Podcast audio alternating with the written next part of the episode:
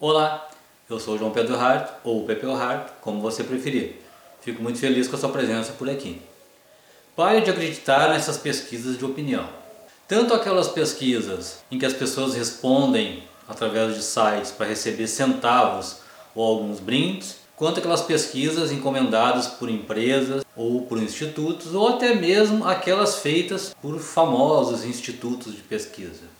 Primeiro, estes sites que chamam as pessoas para responder pesquisas, as mais variadas, em troca de alguns centavos ou de alguns brindes. Esses sites acabam atraindo exclusivamente pessoas que estão sem grana, que estão numa pior, que aceitam gastar um tempo enorme, gastar a luz e a internet que mal conseguem pagar por alguns trocados ou por alguns brindes. Isso quando eles recebem, porque além de ser pouco, poucas vezes eles conseguem. Então, para conseguir responder mais pesquisas e aumentar assim as chances deles, eles começam a mentir e criam verdadeiros personagens que não existem. O triste é que essas pessoas estão gastando talvez a última coisa que eles têm que realmente vale muito: o tempo delas. Agora, você que compra essas pesquisas desses sites, já deu para entender que você está comprando uma mentira, né? Tem também as pesquisas encomendadas pelos institutos. Aí você pensa, ah, esta é séria. Sim, muito provavelmente é, pelo menos a gente espera que seja, né? Mas a pergunta que fica é, ela é eficaz? Bom, aí depende. Mesmo partindo que sejam instituições sérias, com pesquisas sérias e com metodologias sérias, eu vou te contar uma curiosidade. Eu nunca respondi nenhuma dessas pesquisas e não me lembro de alguém que tenha me dito que respondeu uma delas. Mas isso não quer dizer que elas não foram feitas. Acontece que o Brasil é um país continental, com cada estado funcionando como se fosse quase um país independente, com as suas manias, com o seu jeito, com o seu sotaque, com a sua forma de pensar diferente. Então será que falar com 1.200 pessoas espalhadas por esses 27 estados representa realmente o que o país pensa? Dá menos de 50 pessoas por estado. É como se você chegasse na Áustria e dissesse: Olha, eu fiz uma pesquisa sobre como o austríaco pensa. Ah, que legal, deixa eu ver. O cara olha, Cara, mas tu pesquisou 50 pessoas. É quase uma piada, né, gente? 50 pessoas não é nem um subnicho de um mercado de atuação. Mas por que eu falei sobre eficácia e que depende? Sim, depende do resultado que você tem, se ele for positivo para você, e o que você faz com ele. Afinal, se você tem um resultado de um instituto de pesquisa sério, ele é uma referência, mesmo que não reflita uma realidade absoluta. Então, se você usa esse resultado obtido em uma mídia sua, você vai aumentar muito os seus resultados e as suas vendas. Segundo o Instituto X, a maioria das pessoas preferem carros pretos. As pessoas olham, ó, oh, o pessoal está preferindo carro preto. Olha, carro preto é que é o bacana. Quantas vezes você já deve ter visto isso, né? E aí então você consegue desovar aquele monte de carro preto que você tem no estoque. Pô, agora eu me lembrei do Henry Ford com aquela frase: Sim, todos os clientes podem escolher a cor do carro desde que ele seja preto. Bobagem.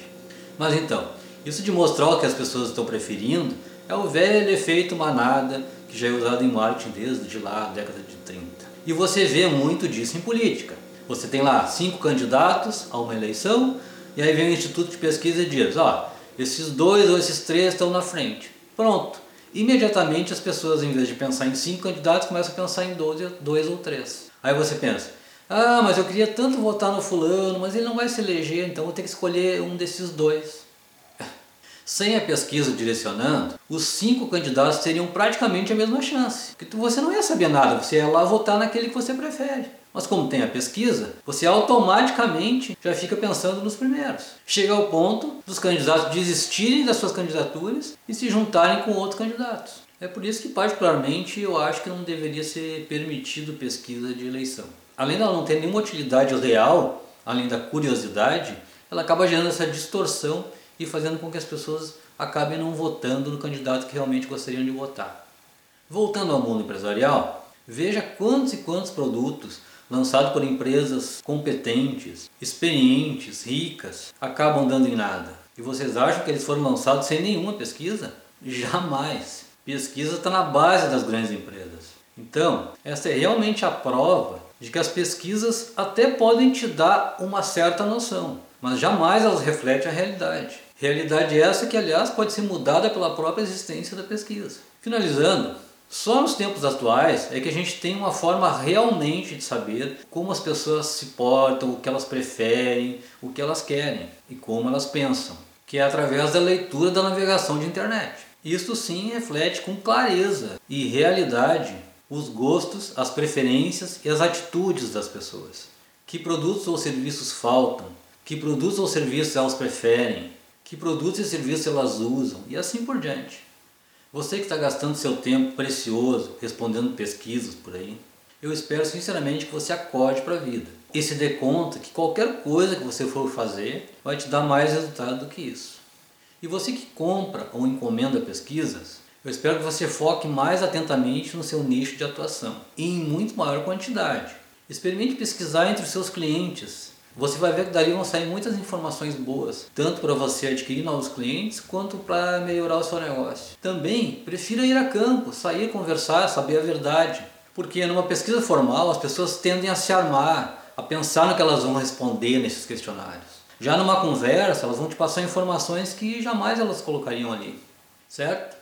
Eu espero mais uma vez ter colaborado para o seu crescimento pessoal e para o crescimento do seu negócio. Se você precisar de mais dicas ou de uma consultoria sem meias verdades, é só entrar em contato.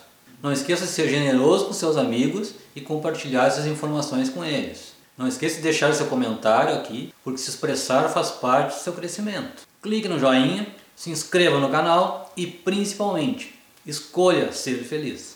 Valeu!